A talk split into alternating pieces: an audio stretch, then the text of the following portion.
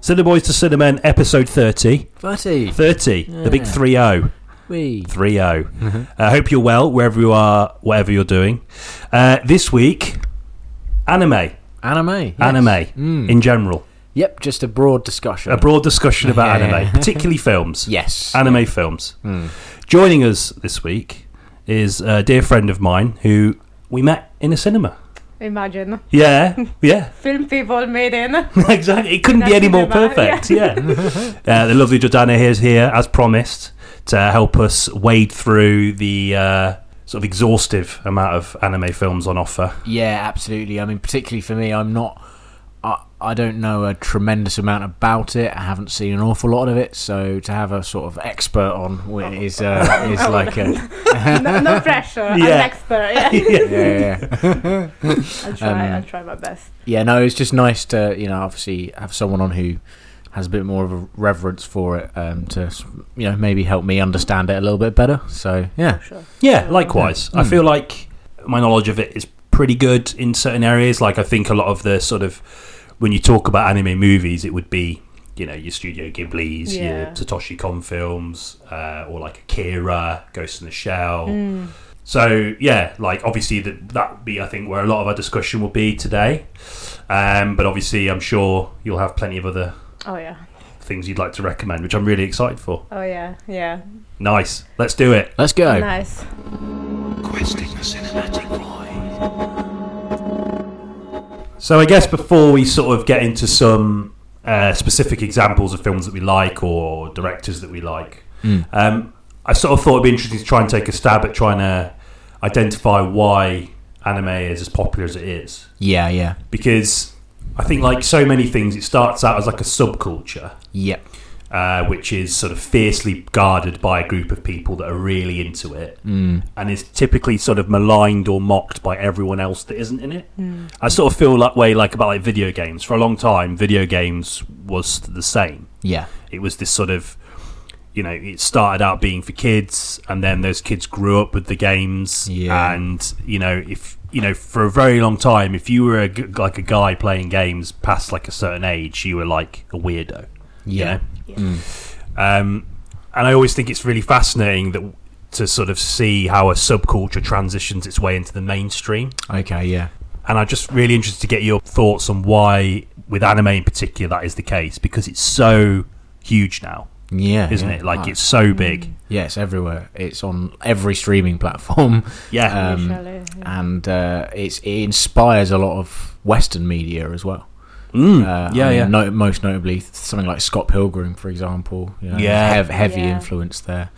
That kind of goes back to that. Yeah, the, the subculture becoming more mainstream, uh, and and used by a director who is overtly very mainstream, and you know hi- his influences previously were like action films and stuff. And so for him to Edgar Wright, for him to kind of make a film that has influences that are clearly from like sort of yeah from anime that's sort of very flattering um but it wasn't always that way that, that i remember that vividly so Mm. yeah yeah no yeah. It's it's actually been really nice to see how popular anime has become. Because I remember when I started watching anime, especially for for girls, it used to be like a very boys type of thing. Okay, and yeah. you hmm. couldn't Mm. same for same for video games. I remember when like it started getting accepted. uh, Obviously, I'm talking about Italy. I- I'm not sure how it worked here, okay.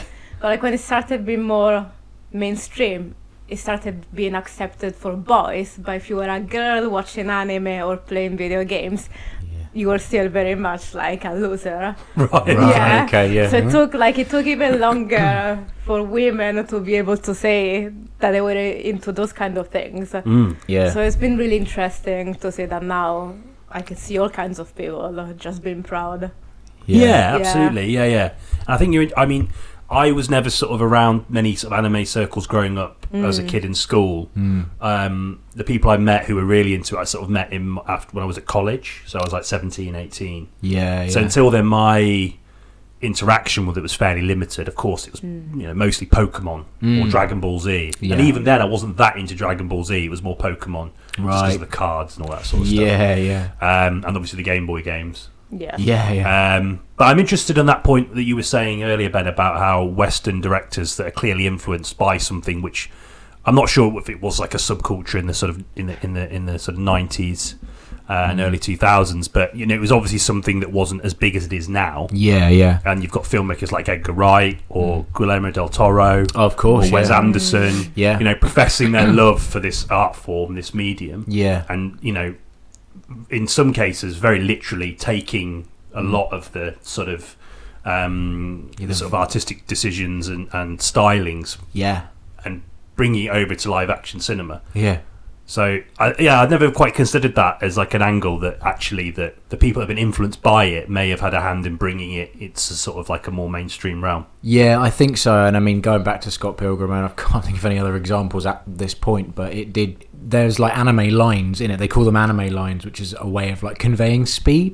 So it's it's when a character's mo- Okay, moving very yeah. quickly towards Yeah. another character, usually like with a, a clenched fist, Yeah. and behind them, i- it's like a way of a really cheap way of conveying motion. I think cheap might be the wrong word, but uh, through animation, motion blur is quite difficult. So you, you have in anime, I'm sure you, you m- probably know what I'm talking about. Is Yeah, yeah. in the background you have these white lines that Yeah. f- change, and it kind of gives off the impression that there's motion there, and that translated to Scott Pilgrim, even though it didn't need to, like because you can do motion blur with film and 35 millimeter. yeah It was clearly like a really overt visual in, visual influence that yeah after watching that you know a lot of people who previously probably weren't that bothered by it were like where's that from like you know I've got to seek this out like and as audiences became more active and mo- were more interested in in the way films were made and what films were inspired by they landed at anime like um I also think that there's something oddly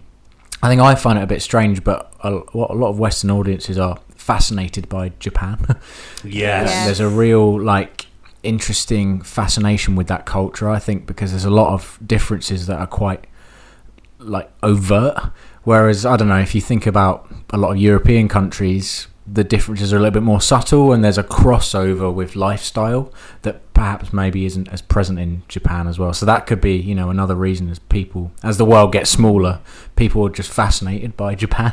Mm. And I've met a lot of people who are obsessed with the the art and and the, the music and and and yeah their their culture. yeah That's actually that's interesting.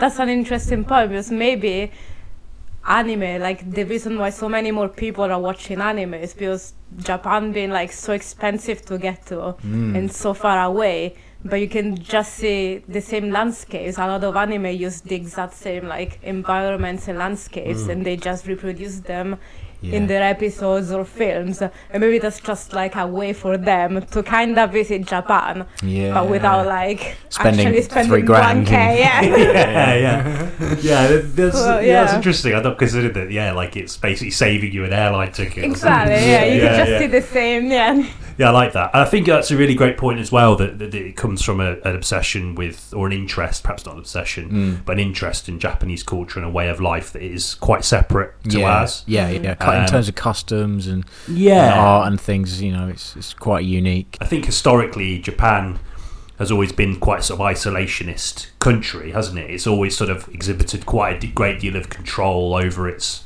Yeah, you know it's re- you know it's, it's, it's customs and its Yeah. beliefs and there have been many attempts by western powers for the hundreds of years to try and influence J- japan and it was always sort of rebuffed Yeah. and anything that was accepted was on their terms Yeah. and obviously that changed after the second world war and the american occupation but i feel like th- there is still like a deep connection to that sort of history and, and culture and, and the attitudes that come with that that westerners find appealing yeah, yeah, Yeah. Yeah, and it's like the contrast between those traditions, but they're also really technologically advanced. Mm. Sometimes even more than us. They're like they're really efficient Yeah. on the way Yeah. they do things. And that that contrast I find really fascinating. Yeah, Yeah, and see Uh, yeah. like why yeah, how does that work and how do they manage to co-live in the same society? Yeah. Yeah, yeah, That's Yeah. really yeah. I like that. That's an interesting point. yeah, definitely. Yeah, the, the all, a lot of nanotechnology comes from Japan, and they're sort of famous for that as an export. Um, I, I not quite sure how they they managed that. um, but I, I, I was think it's a bit. It must be really insulting, i- in a way, because what happened was is they had all these like very traditional, very unique and interesting uh, customs, a, a really unique culture that then got partially destroyed by uh, a kind of superpower. That is now fascinated by those cultures that are largely Yeah. gone. You know what I mean? It's just Yeah. really Yeah. interesting. Yeah. It's interesting how it loops around, isn't it? Yeah. Yeah. It's like all those films where there's the like white man Yeah. mm, ca- character just using katanas and a bunch of Javanese Yeah. objects, uh, and it's like oh, I don't know, I'm not sure why are you doing that. Um, Yeah. It's, It's like Last Samurai. I was thinking. Yeah, Exactly. yeah, Tom Cruise. Yeah. yeah. I think is he loosely based on some a real sort of one of the few sort of non-Japanese people to become a samurai, but I think it's definitely overrated for Western audiences, Yeah. isn't it? Like of Yeah. all stories, of course they picked that one. about the of course, non-Japanese, Oh, yeah, yeah. Well, that one's Yeah. good. Yeah. Yeah. yeah. Tom Cruise is like, yeah, this this looks good. yeah. yeah, yeah, I could play him. I could play that guy. Yeah. Literally, yeah. yeah, interesting. Um, Um, I sort of it's quite interesting because I was doing some digging on trying to find like how anime you know managed to sort of just come away from Japan and into into the Western Mm. into Western audiences. And the earliest example I could find was Astro Boy, Oh okay. yeah. so 1963, Really? Yeah, Okay. like Yeah. Old, um, yeah, old So- manga. and that was a lot older than I thought it would Mm. be. I thought it'd be a lot more recent than that, and that just shows my sort of complete sort of you know Yeah. lack of knowledge on the subject.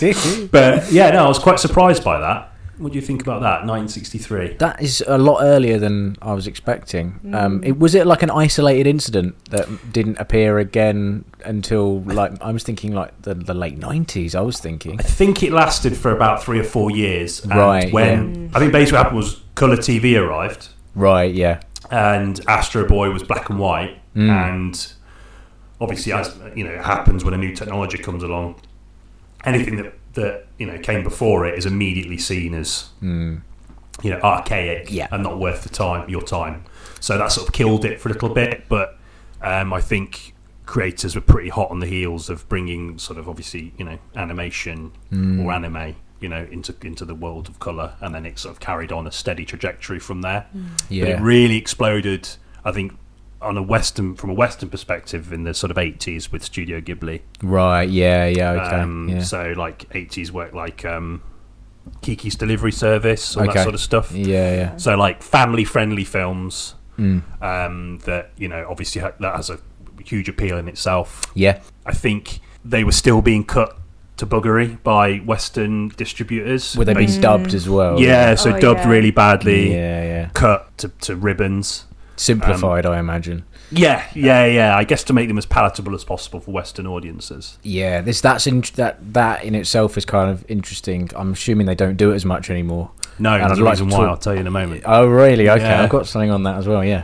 be interested to hear that. Yes, Tantalizing.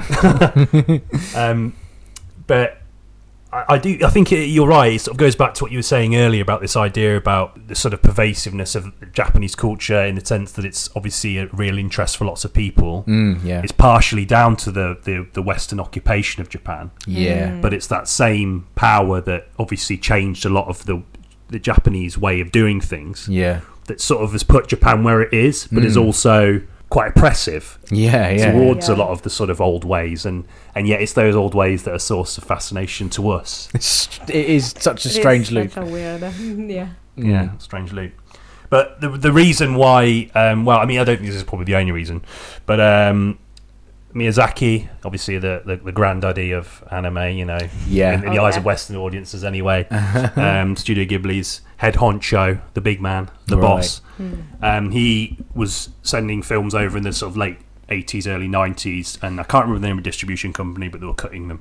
Right. And then uh, Disney and a subsidiary company of Disney, Miramax, Ooh. land the rights to these films. Ah. And he was in charge of Miramax at the time, Harvey Weinstein. Right. Okay. Yeah. Infamous for lots of reasons. Yeah, But in yeah. this, in the context of this discussion, um, infamous for sl- cutting films to the absolute bare bones. So he would recut movies, Yeah. and Hmm. he sent studio notes over to Miyazaki saying, "We're going to cut your film. What do you think?" and Miyazaki sends him a samurai sword Yeah. and a note that says no cuts, and that's it. Oh. And since then, he's never had any cuts. Ooh, yeah, I remember. I remember reading about that. actually, yeah, it's cool, isn't it? Miyazaki, as you know, as inventive as he is in his films, he's quite like a square guy Yeah, when it comes yeah. to action. Like he Yeah. wouldn't, he's like really, really into 2D animation and wouldn't try anything else and Yeah, stuff like that. Yeah, Oh, really? That's So he's a really- bit. He sticks quite rigidly to yeah, yeah. He likes, he likes doing his things his way. Ah, Is it okay. cell cell animation? Is it that that Yeah. style? Yeah. So um, that's no doesn't No. use any computers still to this no, day. at all. or- There is this like infamous video of like a class of students that are studying CG anim- animation, and they show him what they've done. Which, to be fair, it looks like just like a bit of a mess, uh, but it's like an in- innov- innovative program that they're trying Mm. to show him, and like Miyazaki just looks completely unimpressed and Oh. tells them that that's the ugliest thing he has ever seen. oh Oh, wow! wow, so he's a okay. bit of a purist. then. Yeah, it's a Yeah. bit of a furist. You're kind Right, of like okay. a, a, a- the Nolan equivalent for animation. I Yeah, suppose. literally. Christopher Nolan's like the Literally. film's the best. Yeah. It's like, cell animation's the best, mate. I, I do think that's interesting, though. Yeah, kind of hol- holding on to to tradition, and I'm assuming he kind of is basically just in love with that, with those images, Yeah. and he he's probably got a really keen eye for knowing when something's been done on a computer. So yeah, course, there you yeah, go. yeah, yeah. I think there's something to be said for that. I think you know we we've spoken before about having admiration for for almost romanticising filmmakers or people within the filmmaking process who rely on sort of tried and tested classic techniques as Mm. opposed to just defaulting to CGI. Yeah, It's almost been seen as like a um, you know like a middle finger to sort of the, the more modern sort of blockbuster studio approach, which is just fucking CGI it, CGI everything yeah, and yeah. there's almost more artistry to it. Even though CGI is a lot of fucking hard work, Mm, oh god, yeah. um, it's almost you know become so ubiquitous that you know people just expect it, and thus the attitude towards it from a creative perspective is just feels the same. Yeah, yeah. yeah. Whereas I think with things like that, and I quite admire him for that, even if it might make him a bit sort of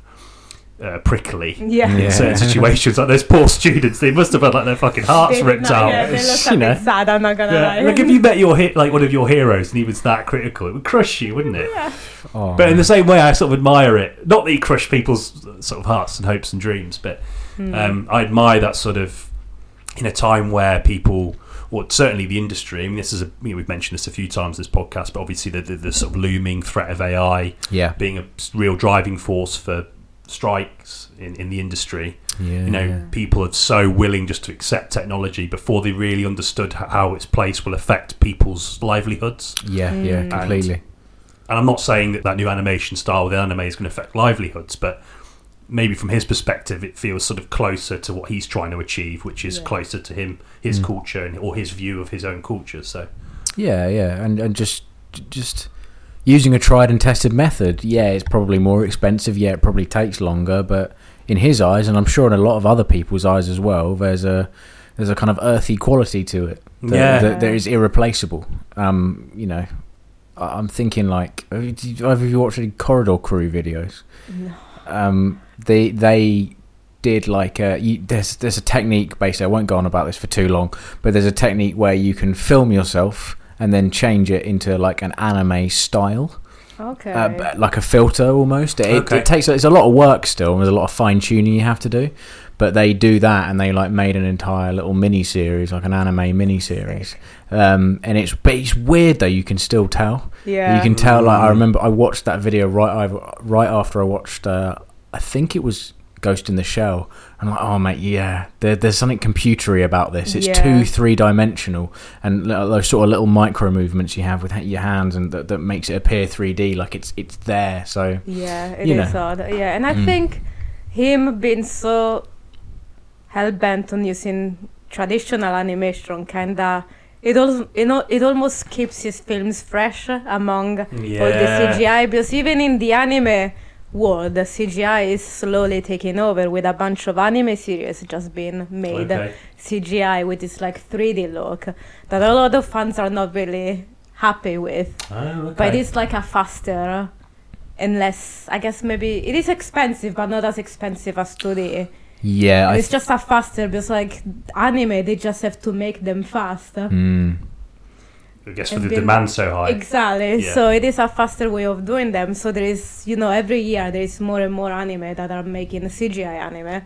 Yeah. Mm. More, more and more studios. So, yeah. Yeah, yeah, yeah. Like, It's they're in a bit of a bind, aren't they? I think because I think obviously, like you say, the demand. You know, there's so many. They have to make so many episodes, and they have to sort of knock them out. And the temptation to embrace those technologies must be immense. Yeah, I mean, Yeah. like it's just yeah. he- Here's a more efficient way of working. Yeah, Do you want it or not? Like, a- and the odds is obviously going to be yes if they've got to knock out Exactly. 23 episodes in a year. Like, uh, Mm. yeah, it's crazy. especially when you consider a lot of the studio heads are probably people that are going to be more money focused people, so they're Yeah, not going to be exactly. thinking about like the history of the medium and, and all that sort of stuff. Yeah, they're just yeah. going to be thinking, how can I maximize profit as much as possible? yeah. So And you the- know, and you're like, oh, I can employ less people, but make them make more episodes just by doing CGI. And you're Yeah. like, yeah, well, let's Yeah. just do that then. Yeah. yeah, yeah.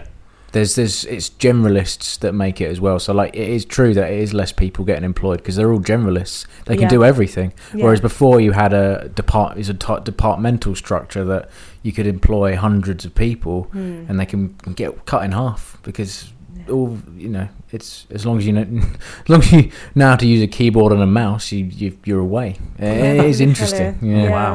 I There you didn't go. realise it was quite that bleak. yeah yeah Yeah. And this is what we're going back to before about saying about, you know, the way in which I think as viewers, you know, we obviously, you know, we will just take, m- mo- mostly, most viewers will just take what they're given. And mm. I don't think it's necessarily fair to say that they're, that, you know, that they're so passive that they just don't care about what happens to people. But, you know, a lot of people just aren't aware of the amount of work that goes into things like this. And, Mm, yeah and and the sort of politics behind the scenes. I mean, it's only becoming that sort of discussion is only becoming more mainstream as a result of the strikes that are happening now. yeah You know, we all willingly accepted streaming service services because it was convenient and easy. yeah But the reality is that changed the whole payment structure of how yeah the writers, for example, are paid and all Yeah. that sort of stuff. So, you know, I think this is what I mean when I think people like Miyazaki are important because they sort of remind mind us to not only be considerate of the history of the medium that we love so much, but Yeah. they remind us that you know we have to sort of consider these things before we just readily embrace them so quickly Mm. because we don't really know what lasting impact it could have negatively, Yeah. not just on the medium but the people that make it so special. oh yeah yeah Mm. no. Yeah. So, one thing that always strikes me about anime is that there are a lot of people that love it, obviously, yeah but there are a lot of detractors that don't like it. okay Mm. yeah And I've had so many conversations with people, and we'll be talking about movies, and they'll be like really enthusiastic, and then I'll be like, "Oh, and this film," and they go, "What is it? Oh, it's an anime film." And the look on their face, you know, it's almost as if I've just like shat on their living room Yeah. floor. Do you know what I mean? yeah And it's like, yeah and I wondered why you think it is that people have that belief that anime is for like is, is nerdy or is strange because I hear that Mm. quite a lot as well that, it's, Yeah. that it's strange and I wondered if you could sort of help me unpick why you think that is. Okay, so well, yeah, I I had, and I'm Mhm. ashamed to say, I sort of semi had that opinion about Yeah. anime. Um, I think my initial impression of it was that it was a bit like there was some weird, and this isn't based on anything I'd personally watched, but through the grapevine somewhere, someone at school would talk about it in in a kind of a in a sort of almost sexual context, and uh, Mm. there's I've seen sort your of- hentai collection. Yeah. well, yeah, here we go. This is Anyway, Sorry. carry on. no, no, no. Um, and so immediately, right? That's that's a switch. That's like a not not like a red flag for me or anything, but that's an odd concept to me. Like the idea of animated pornography is, is an odd concept, and I, I wasn't aware that that's in, that was just entirely an opinion I had that was based on like an offhanded comment or like a s- that someone had said at school when I was twelve or thirteen or whatever. Um, and so I got this stereotype of the of the audience who watched anime as being like sort of thirty five year old sort of fedora enthusiasts, right? Whose rooms smell like tangy cheese Doritos. Yeah, like they're, they're they're the proud owner of a computer tower keyboard and mouse that light up purple and blue when you move it Yeah, around. you yeah, know, right? yeah, yeah, You know, yeah. And apologies if either of you own a kit, kit of this, Uh. yeah, right? Um, like an anime pillow. and Yeah, all yeah, that kind of stuff, yeah, yeah. I, you know, I, I think that I used to think that the only type of that was the only type of Western audience members that were into anime, and like I, I think in general I had some prejudices about like you know Japanophiles that now thankfully have largely been quelled. But yeah, the, unfortunately, the previous attitude I had meant I sort of unconsciously avoided it for, for that reason, for for fear almost of being kind of found out that I'd watched some. yeah. yeah. Yeah, it's, yeah, it's, yeah. But it's terrible, and as it turns out, it was complete rubbish. Like it was, you know, just being a f- schoolboy, yeah. Yeah. and it's such a shame because maybe I'd I'd have a lot more to say about it. Um, but lo- unfortunately, I, I was, you know, my opinion was marred by the by that. And uh, it was only re- it's only very recently that I've started to realise, like, based on like some of our friends sort of, sort of said, like, oh, that show's actually quite good. This this show's actually quite decent. That's an anime. This is an anime. I'm like, okay. And then I realised I didn't even know Studio Ghibli was anime. I didn't know it was Yeah. classified as such because Mhm. it felt separate to me. It felt like kind of a pa- that they look like they're like paintings. Yeah. Uh, I kind of for some for whatever reason I lumped it into a different category. Um, yeah. What do you think about Mm, Yeah, that? I Am I a think- terrible person? for- no, not at all. But I think that's a big thing. Like people just don't know what anime is, especially when they're kids. They're not gonna like go out and do their research. Mm. Because I remember, obviously, I, you know, I would get stereotyped by being into anime. But I remember talking to people and talking about Dragon Ball, which was like a big cartoon that would be shown on TV. Mm, And yeah. most people didn't even know that was an anime. And then when I, to- I- when I would tell them, they would be like, "Oh, there is no way it's like anime or that weird thing." And I'm like, "No, they're like any any other cartoon. That it can be there Yeah. can be an action anime that is sick as Dragon Ball Hmm. and stuff like that." So I think like people just have like a really specific, you know, perception of what anime is, and they just will, will not like stray away Mm. Mm. from So- that. Yeah, So it's almost a, the the issue almost is a, a lack of understanding of the definition of it, right? Exactly. Yeah. And normally I would say it's just like if I say Jap, it's a Japanese cartoon.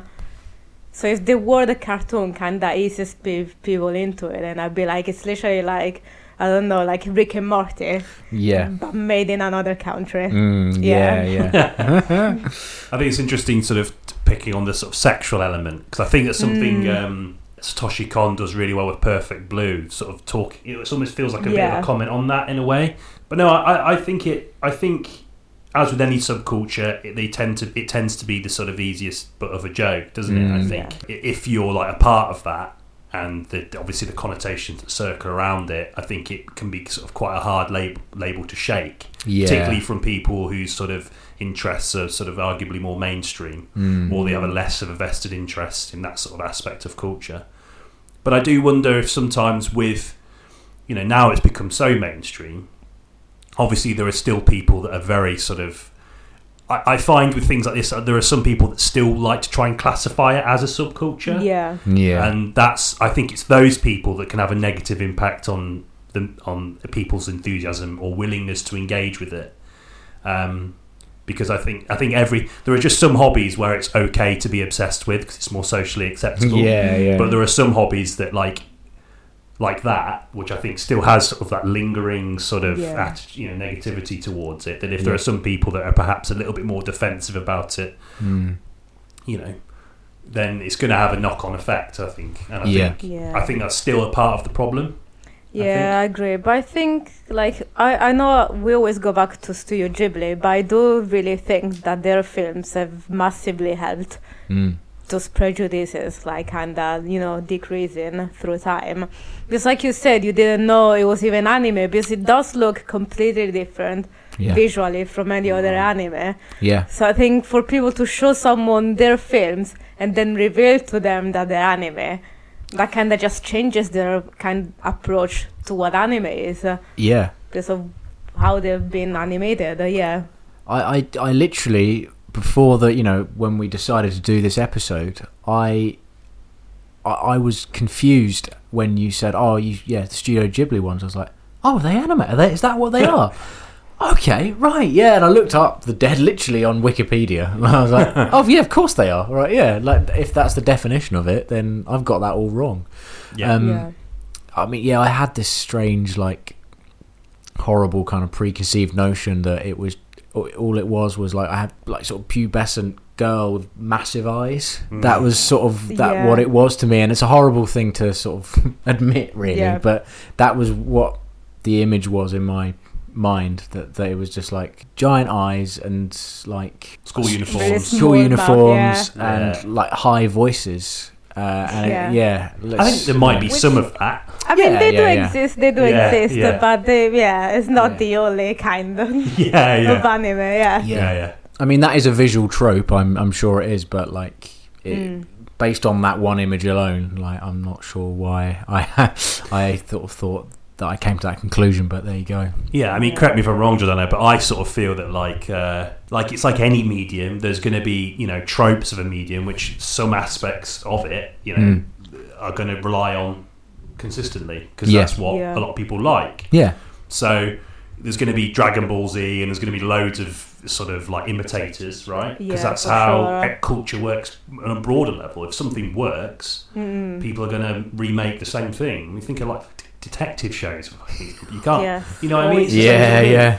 I don't- But every once in a way, there's going to be a really fucking good detective show that, Mm. that, that stands above all the rest. And Yeah. I think it's just the same with anime. Like, Yeah. obviously, I mean, this is obviously down to personal taste, of course, but there's going to be lots of stuff that's probably in terms of the rounds of anime, it's not really going to interest me too much. Mm. I'm personally not that big on the Dragon Ball Z thing, Yeah. but, you know, like, I know that if I sort of looked hard enough, I'd find something that probably would appeal to me, either through the sort of like, the, the, the approach to storytelling or themes or ideas or just the animation techniques. So, yeah, and I think that's Yeah. what Studio Ghibli did for anime is Yeah. that it made people stand up and realize that this is a serious art form that should be treated as such. Mm-hmm. Mm.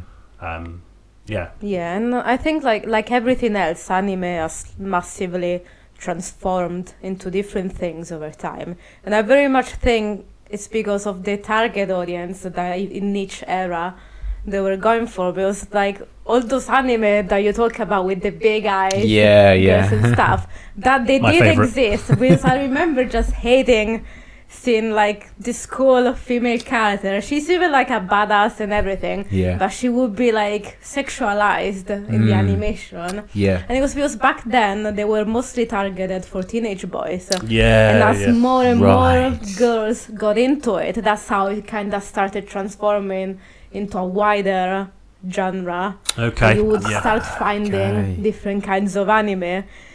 Because even back then, there is like there is two main gen- genres, which is called one is called shoujo, which literally means for girls, and then the other one is called seinen, is for adults, and I think okay. shonen is literally for boys, and shonen used to be the more popular because that was the only like genre that you could find action in, but that was also Right. the most sexualized one. you okay, Right, know? yeah, yeah. and that was the only one that they would show overseas. You okay, know? So, right, but as yeah. you know, more girls got into those kind of anime. Then they realized that they were like, okay, they do not like seeing Uh, all the female characters Yeah. constantly put down, so maybe they will try and you know mix it a bit, yeah. oh, okay, So I yeah, that makes thought, sense. yeah. So I thought as the tar- target audience changed. uh, Fortunately, we got Yeah. a bit more more- nuanced Yeah, anime, yeah, not just exactly. like yeah, school outfits and yeah, yeah, big but eyes and the prejudice lingered, I guess, which is why it still Mm. puts put a lot of people off for Yeah, it for does. years and years afterwards. Yeah, yeah. Yeah. it's crazy. It can be really hard to shake that image as well for some people. I think. yeah, I, I think they genuinely think there are some people I know, and I don't hold this against them necessarily because we can't, we can't all be into everything. Yeah, Yeah. literally. But like you know, that they will never watch an anime film mm. Mm. based on those preconceived sort Yeah. of notions about sort Yeah. of you know as we Yeah. one of the things we've talked about. Yeah, even with a colleague earlier, I was talking to him, and o- only recently started watching more anime. But it's- it is like Studio Ghibli and Satoshi Kon because they do visually look a bit different. Yeah, But then I yeah. recommended your name. I don't know if you've heard of it or uh, you- I you've have, seen it. but yeah, no, I- yeah. Which is a bit more. It is beautiful animation, but it's a bit more traditional. It doesn't have the. It has bigger eyes and stuff like that. yeah. And he said, he said, I don't know why. I just find it so cringe, which is probably that like subconsciously it's known all the stereotypes, Hmm. Mm. and even even though it doesn't consciously agree with them, they're just still you know Mm. they're Yeah. at the back of your mind. Right? So Yeah, no, I think you're right. I mean, even to the extent I was sort of 21, just moved to Bristol with Hmm. a chap called Gordon, um, and he Hey. was big, big into his anime. He really liked it. He used to watch Bleach a lot. There was something called is Bleach. You that seen was Bleach? a big one. Yeah, Yeah, yeah, yeah. It's come back by the way. Yeah. Oh, yeah. okay. new There you go. season out. Yeah. Everyone's watching it now. Um, Yeah, so he used to watch the- he watched an awful lot of it, um, and they had this, you know, it was a small flat, and we had a massive telly, so it was different. But I used to switch off. I used to go on my phone. I used to go on my laptop. I used to do something else. Like I refused to engage with it, and it was because of that thing in the back Yeah. of my mind. I was like, no, I can't watch that. You'll be ostracised. like, you know what I mean? It's such a stupid. I, I shouldn't. I should have been a bit more of an adult about it. Just sat down with him and watched some. Yeah. Yeah, Um, but I, I couldn't. Mm. It's a Yeah. shame. But there you go. I think there's something to be said about the thing we talk. We've sort of mentioned them quite a lot now, but sort of Studio Ghibli, Satoshi Kon, Akira, all that sort of stuff. It gives it has a sense of prestige to it, doesn't it? It's Yeah. like it's like the canonical anime, Yeah. you know. So I think that they have a broader appeal than like For sure. the anime that you know that that perhaps you you tried to recommend to your colleague, you know, like. And I think that's really strange because on the one hand, obviously, it's blown the you know blown it open for people to, to see anime for you know for what it is, Mm. as valid as any other sort of art form. Yeah. But I think it, yeah, it's still almost really difficult to even with the existence of those films to remove those Yeah, Yeah. biases. completely. Yeah, strange. Should we talk about a few of those films? I'd love Let's to. go. Yeah, Yeah, I yeah. think I think because But do you um, wanna start? should we start with Studio Ghibli? Yeah. Yeah. why not? Yeah, yeah, yeah. I wh- what is your favorite Studio Ghibli film actually? That's a great question. I have like a top three. Oh, Ah, okay. okay. Yeah. So obviously it has to be spirited away. I Yeah, Okay. okay, love nice. love Yeah, yeah. spirited away. But then I also like uh, Whisper of the Heart, Yeah, which I think was a different director. But Spirited Away is Hayao Miyazaki. Whisper of the Heart it's someone else. Uh, Mm. And then uh, when Marnie was there, which is one of their more recent ones. Uh, But yeah, those ones are my top three. So uh, what about you guys? I think The Wind Rises is probably my favorite. Mm. Okay. Uh, and maybe N- Nausicaa of the Valley of the Wind is close. Yeah. a lot of wind going A on. lot of wind. Yeah, It's a pattern, yeah. Um, probably it would be either Kiki's Delivery Service or My Neighbor Totoro. Okay, yeah, Nice. classics. Because yeah. that My Neighbor Totoro was, I think, was the first one that brought him brought the Yeah. studio to the West. Right? Yeah. yeah. Okay. Yeah, Western yeah, Eyes. yeah. I Ah. love it. How about you? Uh, my I don't have a top three. Um, I've got one that I think stands above the rest for me, and it is down to a personal experience I had. Uh, Princess Mononoke. I really liked Yeah. that. I thought yeah, yeah. Um, I thought there was a, there's a cool wolf in it, Uh, and there's a really lovely scene that takes place in the middle of a forest, which uses light really well. I remember it's Yes. a strange little story. Like I watched it. Uh, we had a science teacher who, um, two weeks before the end of term, she was like, "Right, sod this." Just got the telly out, stuck loads of films on, and one of them was Princess Mononoke. Um, Okay. That's and I not a remember bad shout, to be fair. it really everyone was dead quiet throughout that whole film and this is bearing in mind a bunch of 15 year olds who probably all had preconceived ideas about Yeah, anime yeah, yeah. Mm-hmm. Yeah. um, but no it was great like I, I for once you know i didn't have to learn about electrons or like Yeah. up and down quarks i was Yeah, just fuck watching that this shit. yeah yeah Uh, Stick some Ghibli on. Exactly. Yeah. So Yeah. I was really transfixed by all. Like, I don't actually remember the story very well, but I Yeah. remember that that one being the most entertaining. Mm-hmm. I, I've saw I watched Spirited Away at the wrong time. I think I had an expectation as to what it was going to be like, and it was something Mm. very different, a lot more surreal. Same. I had the same, yeah. Yeah. Oh, okay. Um. So I wasn't like my memory of watching it. I- I remember being a bit baffled Mm. by the the imagery. Because that is the one, the only one he's won an Oscar for, isn't it? oh Spirited right. Away. Okay. So I think yeah, there's yeah. like a sense of expectation on the But they basis that didn't- it's the best, which I would disagree. I still like it, but Yeah, and he also he refused the Oscar, didn't he? Did he? Because I remember, right. I'm pretty sure I remember recently reading about that, but like for some reason it doesn't like I, I don't know the Oscar awards. I'm gonna oh wow, that's interesting. Yeah, a lot of people have strong opinions about the Oscars. and- We wouldn't be surprised Yeah. if, like, you know, he's trying to, you know, he he's trying to share his vision with outside of his own culture, and the only way people respond is by cutting it to ribbons. Like, yeah, yeah. you know, I'm not, yeah, Yeah, I wouldn't yeah, he necessarily didn't- blame him. he didn't accept it in the in 2003 and he said i didn't want to visit a country that was bombing iraq so it was like a political statement Ah, almost right, Uh, yeah, yeah. good old good old miyazaki Yeah, it sticks to his guns. Did a but bit it of- does it not real does show guns. in his films a lot of his films have like political undertones Oh, like yeah. princess mononoke is kind of almost about war yeah isn't Yeah, it yeah. That's the thing I think again when we talk about this idea of like, you know, people realizing obviously this medium can convey so much more than just school uniforms, and yeah, Yeah. exactly. giant breasts, you know. but like you know, like Miyazaki clearly has like as you say a very you know, very strong political motivations in all of his Yes. films. I feel like chiefly his films are very environmentally focused. There's a huge environmental concern. 100% yeah He's obviously deeply anxious about technology yeah uh, he's almost but alongside that he he sort of he's fascinated by it so many of his Yeah. films are fascinated like he's got a real fascination for planes he like he loves planes Oh right, You know, yeah. when he was growing up his family owned a factory that made the rudders for planes Oh, makes wow, yeah. so sense. like his And that's- interest yeah yeah so like the wind rises for example i think Hmm. is perfect 'cause it's, it's about the the chap that invented the or went on to invent the zero the japanese fighter in the second world war yeah and it's like you can tell there's this real sort of like duality to Miyazaki as he's creating this movie because obviously he fucking loves planes and loves aviation and loves the sort of artistry and human endeavor and the ingenuity and understands that technology in the right hands can be used for so much better yeah exactly but he's also sort of mortified that all of that all of that sort of creativity and ingenuity is just being used for something that's going to hurt people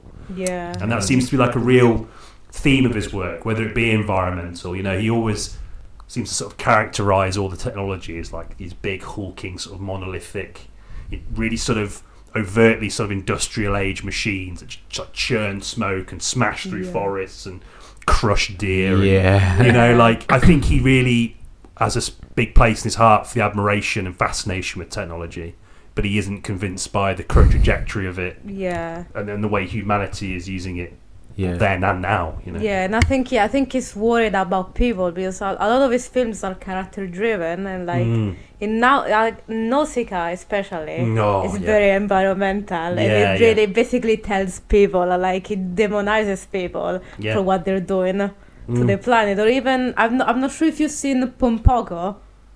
Do you know I It's haven't? about No. these raccoons with like yeah they have like massive testicles but they are trying to save the planet somehow it's it's a bit of a messy messy film but that also has like a really environmental undertone and the main characters are animals and it's you know people are just destroying the planet Yeah, Mm-hmm. yeah. it's sort of like just you know it's kind of like you know having a mirror in front of people and telling them you're doing wrong Yeah. yeah, yeah. Mm. yeah, Kinda yeah. like that yeah Did uh, did he do Howl's Moving Castle? he Yes. did I thought based on what you were saying about the technology and stuff and how because how that worked was uh, very anti. Te- I I always kind of thought it was yeah. It seemed like it was anti progression in terms of yeah technology moving forward, and it's interesting the way he kind of characterizes that by this giant like hulking steam like all this sort of steampunky castle moving about um, I, I watched that quite recently in, in preparation for this. Actually, I, I quite enjoyed it. I liked how it sort of it, it seemed to, and this is the case for a lot of Studio Ghibli films. Actually, um, is it Ghibli or Ghibli? Ghibli. I think it's Ghibli. I remember looking it up and I looked up an interview of him Yeah, saying the name of the studio because I It's was like, Ghibli. I need, I need to Oh, know is it? which It's one. Ghibli. Ghibli. It says, yeah, yeah, yeah. it says Ghibli. At least in that one interview I watched. So No, I'm you're not- probably onto something there. Fine, So I'm okay. not- There is an yeah. there's an H in it, so I always get confused. Yeah, I with that. used to Yeah, say yeah. Ghibli, but Mm. then there was this whole, you know, yeah. discussion, Hmm. Oh, shit, and I'm okay. like, I'm gonna have to confirm. Yeah, Oh, okay, yeah. Well, you, you've heard it from us. Yeah, yeah. Yeah, Um, yeah. But no, Our the- friend, Miyazaki says. yeah, yeah. Ghibli. So like yeah, they, it's uh, it treats magic uh, as a kind of normal everyday occurrence. Mm. like there's no majesty to it; it's just there. I, ca- I always thought that was kind of interesting, and all the majesty in the film comes from the designs, like f- uh, Yeah. not not from the fact that magic is happening. Yeah, yeah. A- and like Yeah. you can fly and you can kind of grow wings and stuff like that's all just kind of matter of fact. I thought that was fascinating the way it kind of Yeah. handled the more mystical elements of the plot. It, it Mm. just kind of it, it presents a world to you where it's normal, and I thought that was really really cool. And that, that's I I might be wrong in thinking this, but I remember Spirited Away having a similar vibe. Yeah, a Mm. lot of his films do that. Like that's a that's a great observation because I remember when I watched Kiki's Delivery Service for the first time. I Yeah, remember being amazed at how do you kn- have you have you seen have you seen Kiki's Delivery Mm-hmm. Mhm. Service? So the plot the plot for you who hasn't seen it yeah, it's this witch. uh, Mm. Basically, she goes away from her family to kind of like find herself. okay, You yeah, know, like another identity, a bit of a journey. It's a coming, coming of age thing. yeah. And she ends up working with this, like, I think it's a bakery. Mm, and yeah, she does right. deliveries for them using her magic. Okay. I yeah. remember being amazed at how casually Studio Ghibli films can turn magic into such a like mun- mundane Yeah. thing. yeah, Yeah, yeah, yeah, yeah, yeah. And I was like, it's insane that the whole film is literally just someone working, but it's so fantastical. You're just you're, she's a witch, yeah. Yeah, yeah. I, I um I remember yeah, Howl's Moving Castle having, you know yeah, you turned into an old lady now. Yeah. And she's not shocked by that occurrence. She's shocked Mm. by her age, but not by the fact that it's happened. Yeah, literally. yeah, Yeah. yeah. I like that. That's, Yeah, Mm. I've never thought of it. like that. It's Yeah, pretty it's cool. quite great, yeah. It's interesting to know about Kiki's delivery service actually, because that sort of goes into something else I sort of want to heap praise on them for. Is I think we talked about this in- right at the beginning with our Disney episode. Yes, 'Cause, yeah, uh, you've 'cause- mentioned it in the past. Yeah, Kiki's yeah, Delivery because Service. you know any excuse to sort of rag on Disney, but uh, no. But um, I think what I really love about that movie in particular is that sort of how subtle that coming of age experience is. Yeah. you know and i think I- you know it speaks to experience the human experience more broadly and to sort of like if we put it against disney movies i think you know the characters in disney films their their desires or their wants and needs or the things that are going to improve them are quite big Mm. they're quite Mm. big things you know like uh, you know get my voice and become a cu- human instead of a mermaid and marry some bloke you know and Yeah. stuff like that and that's fine i'm not Yeah. saying that's a bad you know a bad thing but i just think you know these things are quite seismic and i really feel like it's influenced a generation of people that that, that, that sort of life is all about these seismic massive things that are going to happen to you Yeah, and i think yeah. it leaves you quite ill-equipped for the realities that most of the things you learn about people or yourself are quite small Mm, yeah. Yeah. and they sort of build up over time. I don't know, like not to get too sort of wanky, but No, no. you know that's how I feel. Like, and I think it took me a long time to realise that as a sort of kid growing up that a lot of the things you realise aren't these huge things. And I think Yeah. Studio Ghibli does that so well, in that the growth of Kiki is so minimal. But, Yeah, it's, but, it's, but literally. it's noticeable enough to know that she's learned from what's happened over Yeah. the course of the movie. Yeah, this is literally just her getting a job. Yeah, That's, you know, and that's what happens in real life, yeah. yeah, yeah.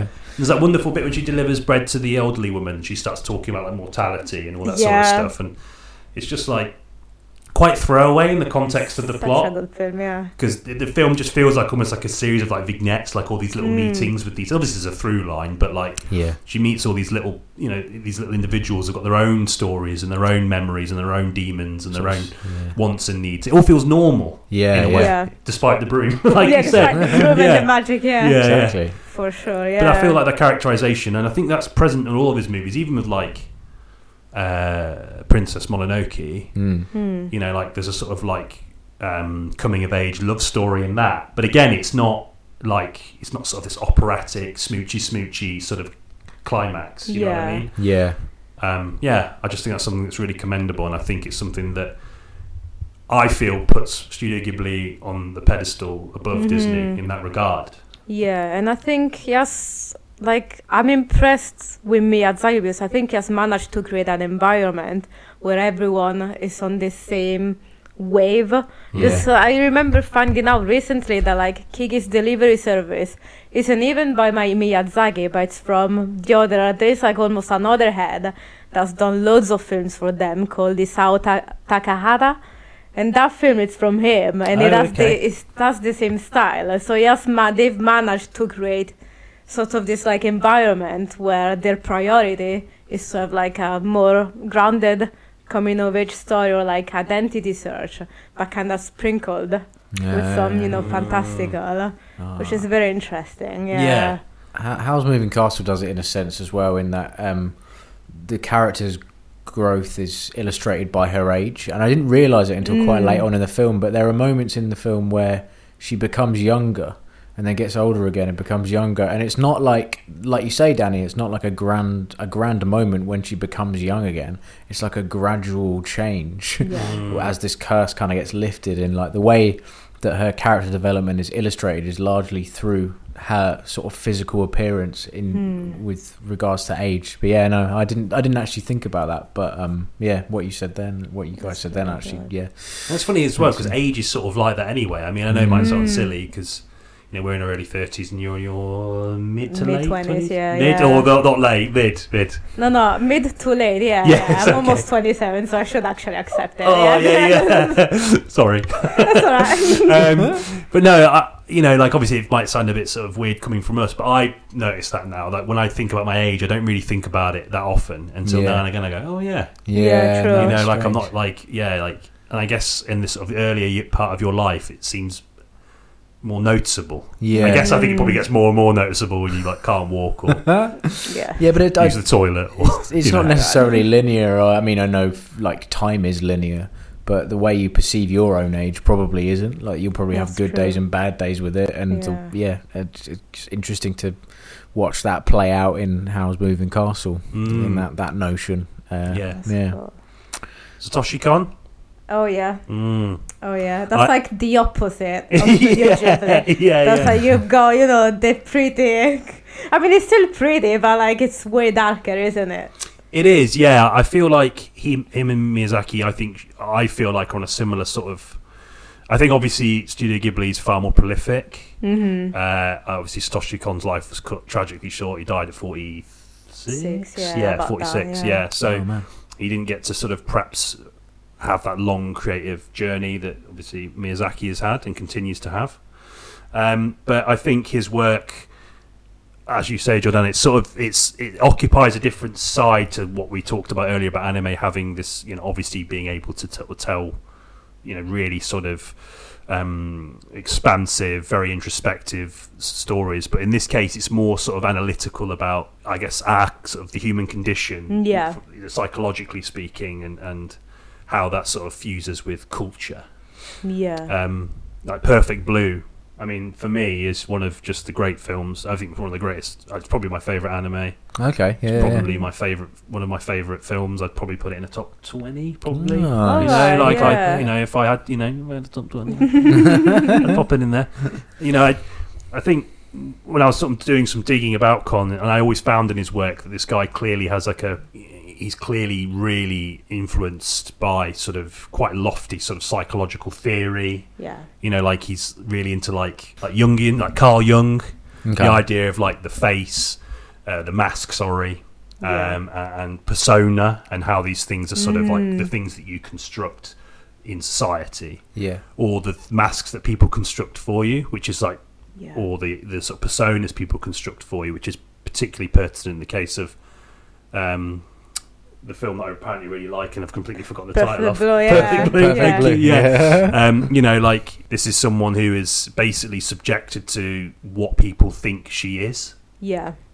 and it's across the spectrum from like adoring fans to like a fucking like stalker, basically. Right. Okay. The stalker is basically, you know, it's it's the way it's the extreme end of the scale about how we like with celebrities, how you know we almost imagine how they are, and then when they don't behave in the way that we want them to, that's Yeah. when like we get this sort of strong response. And of course, that's the extreme example with the- with the Literally, stalker. but it do, it does happen because I think I'm not sure if it's true, but I remember reading that it was like loosely inspired by some real maybe events or like something similar was happening to another idol that kind of people connected the two because that does very much happen in, in like in Japan and Korea especially there is such there's such a strong idol culture Mm. where there are these companies that take kids and train them to be a certain type of way and they, do- they don't only like train them into dance or singing they train them in the way they have to behave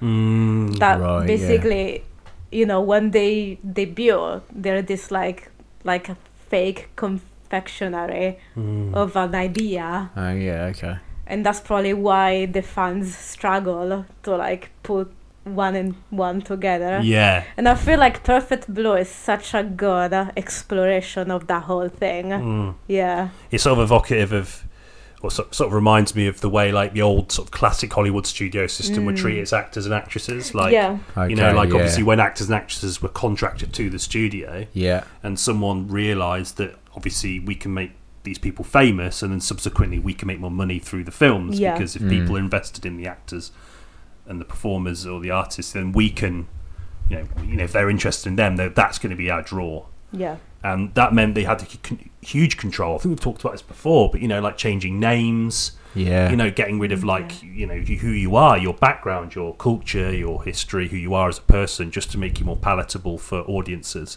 or Yeah. what the producers at the time thought. You know, you it was the best sort of Yeah. you know, for for those audiences. There's like stories, classic stories about actors being like forced to marry each other. Mm-hmm. And then Yeah. you'd like walk into a house, and the house would be split in two houses. You know what I Oh, mean? like man. it's all that kind of like That- really dark, fucked up shit. Ju- Judy Garland got that, didn't she? Quite a lot. Yeah, Oh, They made her. yeah. They made her smoke and stuff, and they made her like just keep her th- weight down, and they gave her like barbiturates, and so it was, aw- it was an awful, s- Horrible. grisly, Horrible. grisly stories. Um, I've not actually seen Perfect Blue, but I, my interest is sort of morbidly peaked. yeah, yeah yeah, yeah. I mean, I think it really captures that. I mean, it's sort of like it's interesting you talk about that sort of that cultural perspective um, from Mhm. like Japan and Korea because it sort of feels like uh, sort of almost a hangover from that period of, of exactly you know. like yeah it's basically something that happened in america and even though it's probably happening it's just Oh, they're yeah. more subtle about it while you know it's still very much not subtle in japan and korea but also sometimes i think about it and that shows in perfect blue how growing up that way because you're so young it must also like completely change or like mess up the way you perceive yourself Mm. which I think in Perfect Blue it's a big thing. So is in like you know Millennium Actress and Paprika. They also deal with you know them having different personas and different views of themselves, yeah, yeah, yeah. which is very interesting. I think that was one of the. It's surely one of his recurrent theme, themes. Uh, Absolutely, yeah, yeah, yeah. The, the sort of the way, yeah, that sort of perception and how that perception is not necessarily the way you want to perceive yourself, but because Yeah. it's been you know artifice or a construction that's made for you for sort of marketable reasons. Exactly. Yeah. Like you don't even know who you are, your Yeah. own person, and that obviously impacts your sort of sanity, your mental health. Yeah, that's a real reoccurring theme, and it's so viscerally explored in, in Perfect Blue. I mean, it's a Mhm. beautifully animated movie. yeah. Oh yeah. And, wh- and you were saying before, uh, um, I'm sort of saying this to remind you, I'm not stealing your point, but you were saying before, um, before we started recording about how Con, uh, you know, takes animation to the next level. Oh yeah, I remember watching Paprika, and the thing, obviously, I've, l- I think it's come across that I just really like animation, not just Japanese, Yeah. but in general. yeah, yeah. And it does bother me sometimes that now there is almost this obsession in making animation as realistic as possible, Mm. and you know people will strive to recreate things in the exact same way as they are in real life. And I was like, but why would you use animation for that purpose? And I remember watching Paprika, and there is um, basically there are there is these sequences where there is, there is a parade following and stalking some characters, and each character, each you know element of that parade is completely has completely different design from the other Yeah. and I feel like it uses so many colors, so many different designs, and so many like just you know it just go it just went crazy with that film. Mm, And Yeah, I it's was like, crazy. I've never seen a film like an animated film just use so many different kinds of of elements to it. Yeah. And yeah, I just I was just really impressed by it. I think yeah, I think there's that sort of that willingness to sort of just push the envelope so Yeah. far, and I think Con does that so well, and it. I think I think you're right in what you're saying about why would like animators play it safe. Obviously, if, Exactly. if if it makes sense sort of thematically for the story they're trying to tell, then fine, Yeah. of course. But like, I think Con understands that like obviously Yanker's things in very real themes and ideas, but you know that sort of distortion of reality is so such a central theme to his work. So, Exactly, yeah. the animation style and like you say just sort of going absolutely crazy with it Yeah. like balls out of the bath with it suits Great. that approach Yeah. because these characters they are sort of losing grip on reality and his films lose grip on reality particularly perfect blue you feel Mm-hmm. like the narrative and the character just the, the reality just slipping away and Yeah. the audience as an audience member you feel the reality slipping away i feel like that animation that approach to the animation is central to that I yeah, think. for sure. Or like there is um, in Paprika, there is this one scene that really had an impact impact on me. because Basically, Paprika is like a fake persona that she this character character called. I'm not I'm not sure the name is like Chiba or something like that. But she uses this persona to help people, and there is this scene where Paprika's skin almost gets like pulled off, and the guy, his arm folds into her, and this, you know, this kind of really visceral uh, Mm-hmm. sort of like manipulation of her skin happens to reveal Chiba under her. And Mm. I was like, yeah, th- of course he would do that. Like, Yeah, that's what yeah. animation is for, is to be Yeah. able to recreate stuff uh, and just fuck with your mind pretty much. Create your own And- reality, you know? Yeah, as and you can opposed to- Mm. tell from his use of animation that he really knows how to achieve Mm. that, like, really disturbing. yeah, yeah. yeah. in a way that's not showy either because i think you know you- there's a danger you it's quite a sort of fine line between sort of being thematically and visually appropriate and just almost looking like you're being over the top Yeah, and i exactly. think and i think con really nails it um yeah i, lo- I love it and That's I, great.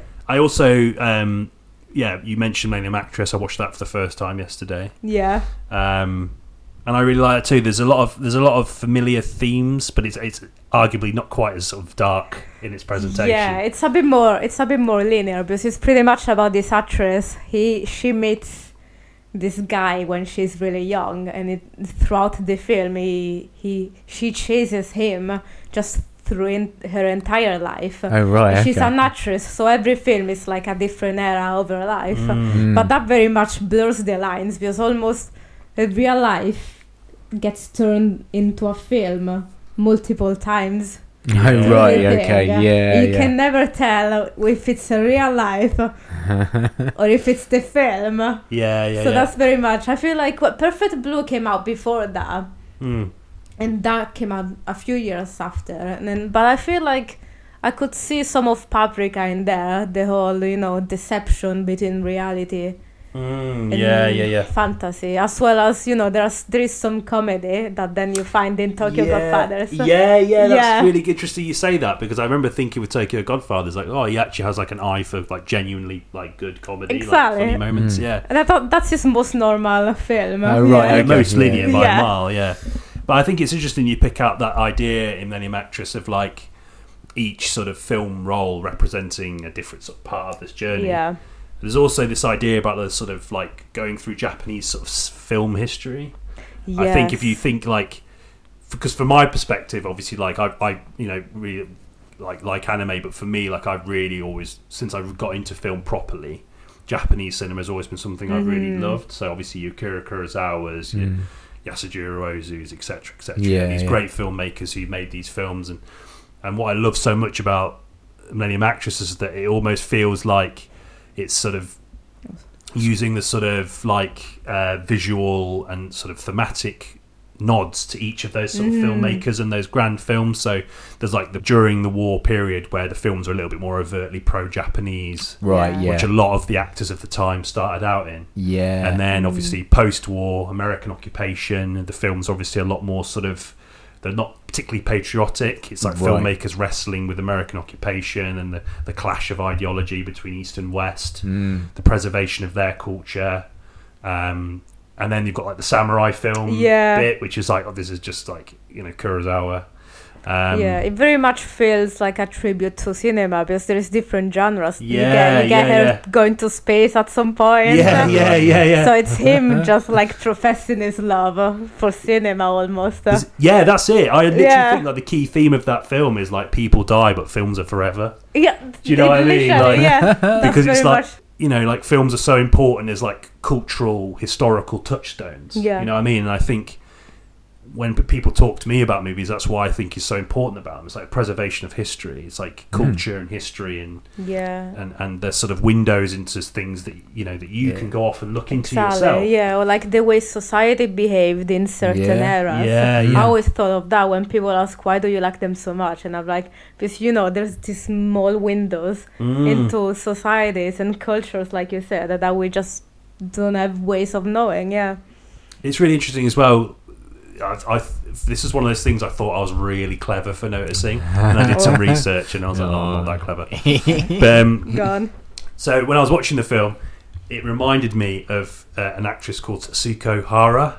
So she was really famous in the sort of pre-post-war period of Japanese cinema, but she's most famous for her work with Ozu. She did work like uh, Tokyo Story, Right, yeah, yeah. and then the Rico trilogy. So she's like this iconic character. And then when Ozu died, and I think in 1963, Hmm. she went into exile and didn't even like no interviews, nothing. And she even admitted she wasn't even that into acting, Ah, just a way of like Wow. earning money for a family. oh Which wow! Ah, I think it's okay. hilarious because Yeah. she's so fucking brilliant in all these films. Mm. you know, like like she's like honestly like she's just like as a actress in particularly sort of uh, the Ozu films or certainly in the Noriko tr- trilogy, which is her character. Um, she's t- just a fucking ray of sunshine in those movies, and to think that she's actually not that bothered about acting is hilarious. Yeah, yeah. Um, but yeah, she just went into exile, never spoke to anyone. And she, I think she died in like 2017 or something. Oh, she had man. like a Oh, wow. 50 year exile. Wow. Wow. Um, And I was like, oh, this reminds me of that. Oh, aren't I Hmm. Yeah. clever? And then I, a cursory look. I always start my research cu- cur- you know, Yeah. Wikipedia. yeah, of Typed in course. Millennium Actress, it came up. It was Con acknowledging her. It's like Oh, loosely based on her. So it's that one of those makes things I sense, thought I yeah. was clever, and I was like, oh, I'm not clever. I'm just a fucking idiot for thinking I was clever but and that shows again that Con has a real cultural and sensibility, a sort of a broader knowledge of his, you know, of cinema. Which yeah, yeah. sounds like Yeah. a silly thing to say, given you know that this, you know, this guy's obviously a huge part of that culture, and why wouldn't he be into those things as Yeah, well? of course, yeah. Um, but yeah, no, I just thought that was quite interesting. Slightly Yeah. embarrassing for me. No, when mate, I did no. Not the research. at all, It's not pretty at cool. all. It's good, It's it's news good to that me, you so- noticed. I, I had no idea. Oh well, yeah, There you go. yeah, no, no. That's very Thanks, yeah. cool. Yeah. Does anyone have any other sort of anime films away from them that they, they, they would like to mention? Yes. I recently watched one called Mind Game, which is from Yuasa. And that was the fir- you know when I said that Satoshi Gon was the guy that used han- animation to its fullest. Yeah, yeah. That was the, my second time watching a film and being like, this guy, freaking. Maybe it's not. I don't think he's as like elegant in it. I think maybe it's also a bit clumsy, but it was his debut film. But like this film doesn't just like use different colors and stuff. It literally uses like an endless amount of techniques uh, because you've got you've got 2D animation, 3D animation. You've got like some. Uh, I- I'm not sure what the actual name is, but it's like when you photograph someone's face and then you put it on like an animated body. Rotoscoping. Oh, those, Not quite. There is some rotoscoping, uh, but also That's as like far as my, uh, anim- my uh, animation there is some knowledge also goes. some rotoscoping, but there is also like this It's- very uncanny. yeah, uh, it's like you're reprojecting Yeah, something like performance that. onto a 3D model. Yeah. exactly. I think it's called photogrammetry, yeah, something probably. along those lines. But you've got yeah, you've Yeah. got that. You've got like silhouette, uh, some silhouette animation going Yeah. on and stuff like that. But he literally, and the film itself, the way I describe I describe it to friends is basically it's the most flamboyant way of saying YOLO. YOLO. Because the film is about sort of like just going with Seize the, the flow. day, right? Yeah, yeah, like stop, you know, stop worrying about stuff. yeah, Chill, you know, do your thing. yeah, And it does it in the most fun way yeah. which you know I feel like everyone should watch this film, and it's probably not everyone's cup of tea because it is like really like quirky. Uh, but but it sounds to me like he, you know, the, the, the, the filmmakers are using f- the the camera is like a paintbrush, right? It's like a blank Yeah. canvas, and this Yeah. is like, and the the reference isn't reality. Yeah. Um, It's it's whatever you make, and that's like the wonderful thing about animation is that you it can be whatever you want it to be. It can be not derived from real life reference. It could be Mhm. derived from the strange goings on Yeah. in your own mind and it's an Yeah. expression of that and that's that's fantastic and Yeah. also the yolo the yolo thing's interesting because an awful lot of films have that message in some w Mhm. form or another i think it's about the way they that you can present that to people and if- Yeah. if you can make it feel genuine like perfect Yeah. you know it doesn't matter that it's been told to you six or seven times in in the like in previous cinema outings like if it feels unique at the time that's like really commendable so For um remind me of the title again sure. uh, sorry mind game. mind game okay Um, yeah, nice yeah, yeah, and yeah. that's yeah. I No, could have that's just yeah I could have just went gone back and listened to that again sorry yeah yeah it's good to it's good to ask, but no, Yeah. I really like the way you dis- you described it. Like it's like a blank canvas, yeah and yeah. it really just you know threw a bunch of stuff in there. Yeah, yeah yeah so fantastic Hmm. it's really good. Yeah, so that would be my recommendation of the day. Oh, nice. And Uh, I, I I also watched Ghost in the Shell, based Oh. on I mean, which is you know the Masterpiece. classic, and uh, you know the that's Scarlett Johansson one, right? Oh, yeah, that's the masterpiece. The other one Yeah. is just Neil Yeah. Bush. Yeah, yeah. I do I do want to mention that one in the context of the original night. It's ninety five, I think it Yeah. came out, um, because I uh, I watched it not expecting to love it, based on what I was saying earlier. I loved it. I thought it was great. I thought it was really really really dark, really gritty. Mm. Mm-hmm. Yeah. The story was kind of confusing enough for me to actually get invested and like, okay, I really need to Mhm. listen here. Uh, bought on Amazon.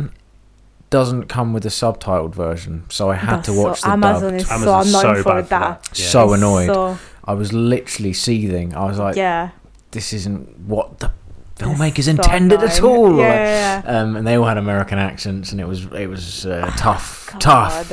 But visually, it won me over anyway, and I, yeah. yeah. I you really still appreciate enjoyed it. it. You managed to enjoy it. So which- completely yeah. yeah. yeah and i was baffled by how how much the matrix ripped it ripped it off yeah, Yeah, oh, yeah. God, yeah. I think they admit they Wow. admitted that they were like Ghost in the Shell was like our main inspiration. Yeah, you can It was really tell obvious. like it's So down to obvious.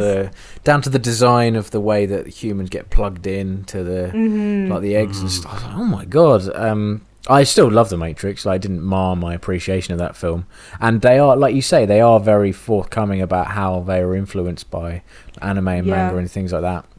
Um, I I thought it was oddly, I mean, kind of going against what you were saying about you know the animation being a flourish of someone's mind. This Mhm. one was actually quite restrained. I thought, like Yeah, I thought the main reason why it was animated was to portray the, a futuristic world. But if you watch it, like a lot of the the way uh, I hesitate to use the word camera, but the frame is the frame is like ground level Mhm. pretty much all of the time. And I watched a video about the remake and how they they left that bit out, and they had all these swooping shots of this sort of um, steampunky, futuristic techno Mhm. city, and it's like.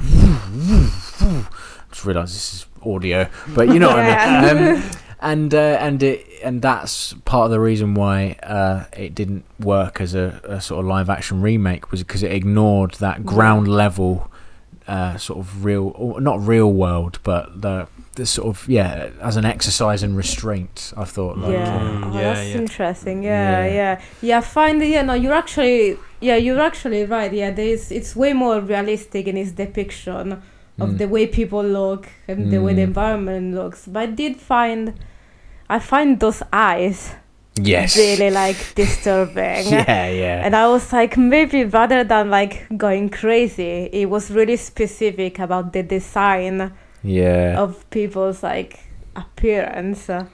they're, they're sort of Because oddly kinda, you know, she doesn't. Those eyes do make her look uncanny. and yeah yeah considering what she is, li- like she's the n- only non-human yeah character. Mm. I was like, that kind of makes sense. Uh, But yeah, no, it is an interesting observation that you make. I feel like the the sort of more dreamlike aspects of the film when they did happen, they really popped. Like yeah. the bit where she's diving, it, it, Yeah. that's it. Kind of goes a bit dreamlike and surreal, and they really stood out to me as like Mhm. exemplary scenes. Or the bit at the end with that big tank um, Yeah. in the in the kind of a band. That's very Blade Runner. I thought that whole ending was like incredibly Blade Very Runner. much I don't know so, how yeah, yeah. inspired it by it Mm. was, but like um, Yeah.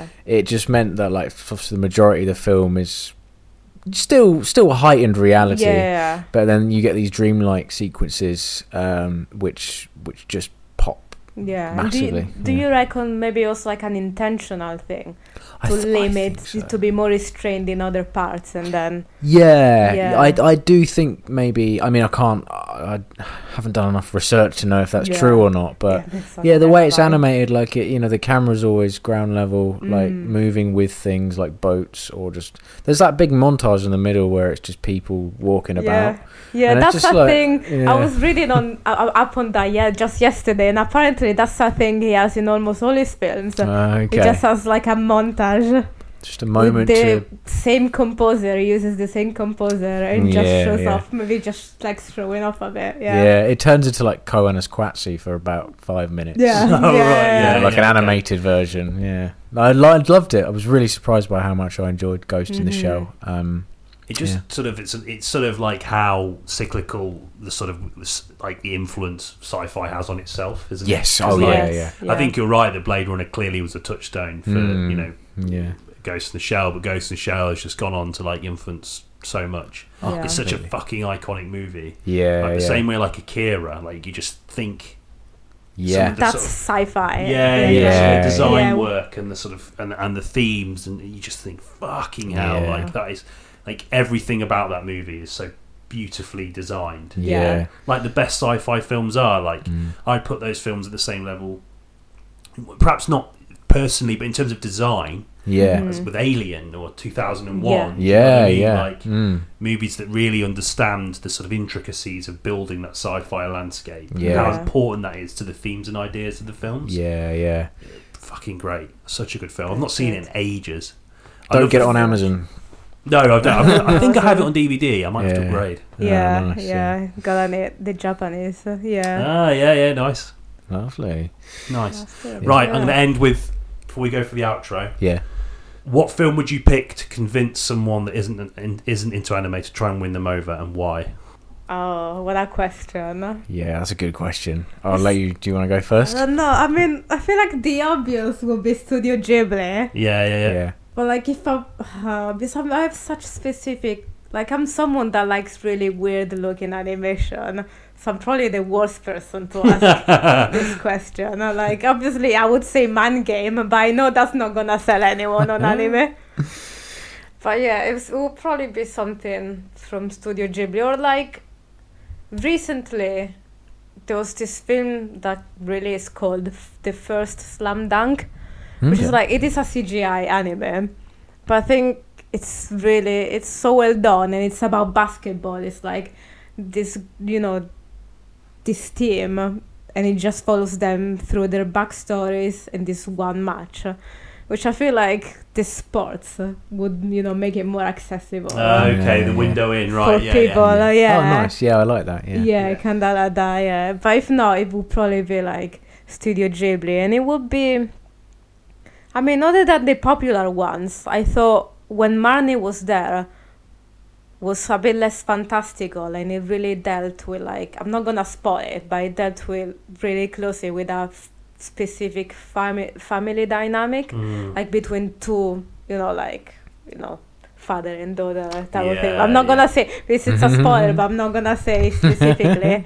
but I feel like that would probably be very relatable for people. Yeah, Yeah, Uh, Fate Stay Night Unlimited Blade Works. Hell yeah. No, no. just for the title. Yeah. yeah. no. Um, what a because- title! I love yeah. the titles. I can't believe that's a real title. Um, no, I I'd have to say, I mean, based on my very limited exposure to anime, it's got to be Ghost in the Shell because Mm, I could just basically just say, do you like The Matrix? Do you like Blade Runner? Well, There you go. you know, there we go. This is an that's animated actually film. that's good. Yeah, that's Yeah, very yeah. easy. Yeah, It, this is this is an influence on this film and has been influenced by this film. Like it's an in between and it's only ninety minutes. Like give it a go, and uh, yeah, you won't probably won't be disappointed. I imagine. No, Probably, yeah. it works anime's favour, doesn't it? Actually, the shorter runtime.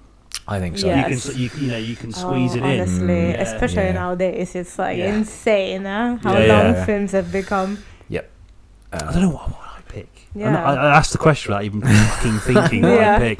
I think you're probably right, John. I'd probably go for a Ghibli film, and this is assuming they haven't seen a Ghibli film. Okay. Um, Hmm. I'm just saying that to get away with the fact I don't know enough about anime to for my suggestion. Um, I would probably go for Wind Rises actually Okay. Nice. Okay. because it's okay. like historical. There's a Mm. romance Nice. and there's a you know the sort of moral battle with the character is sort of very the central character is very lofty and and very sort of it's a timeless theme, isn't it? You know, Yeah, yeah. um, yeah, I think I go for that. That's on, on my list, right? Wind Rises and Mind Games. There you Yeah, go. there you I'm go. gonna watch both of those, and uh, yeah, because they sound really great. yeah, yeah, they yeah, do. there we They go. are really Yeah. nice. Yeah. Yeah, right. Outro. Outro. Ooh. Questing the cinematic void. There we have it then. Yes. Another episode in the bag. yeah. Thank you so much for coming on, Jordana. No problemo. It was my pleasure. Uh, Oh yeah, honestly, pleasure is ours. It's been a, it's really good. It's been a long time coming, but it was absolutely worth the wait. Mm. There Having Mm. it you was. Yeah, really Yeah. Hmm. enjoyed that. on. Next week, Mm. Past Lives, Yes. a film that both me and Jordana have seen. Have already spoken about quite a lot, Yeah. and yeah. I feel like it's going to be right up your alley. Yeah, it looks. I mean, I've seen. I, I saw a trailer for it. I think probably at the Watershed actually a while back, Hmm. uh, or maybe elsewhere. But um, and based on what you guys were saying about it, it does sound like a film I'm going to really uh, sink my teeth into and enjoy. So yeah, Yeah, hopefully. it's Yeah. it's a, it's it's it's a special movie. I think Mm. uh, a movie that really because initially I was a bit sort of lukewarm to it, but as the film went on, I was fucking hell. And by the end, and it's still sort of something I'm thinking about almost constantly. Yeah, it kinda lingers with you. I found, but it's not. It's not like it's not just straight up sad. There's No. like a kind of heaviness that left was left after that was like I couldn't quite pinpoint Oh, what nice. it was. okay. You know, yeah. Yeah, I do love films that linger with you, especially in the sort of sense of sort of romantic films. Uh, they they do tend have a tendency to s- sweep me off my feet a little bit. I'm thinking films like Call Me by Your Name. Uh, they like I think about that film to this day. I've I've only seen it once. uh, I like yeah, I, it really lingers with me. So yeah, look, very much looking forward to it. Yeah, Yeah, nice. right. Ah, See them for that one. But in the meantime, enjoy this one and uh, goodbye. Goodbye. Bye bye. Bye.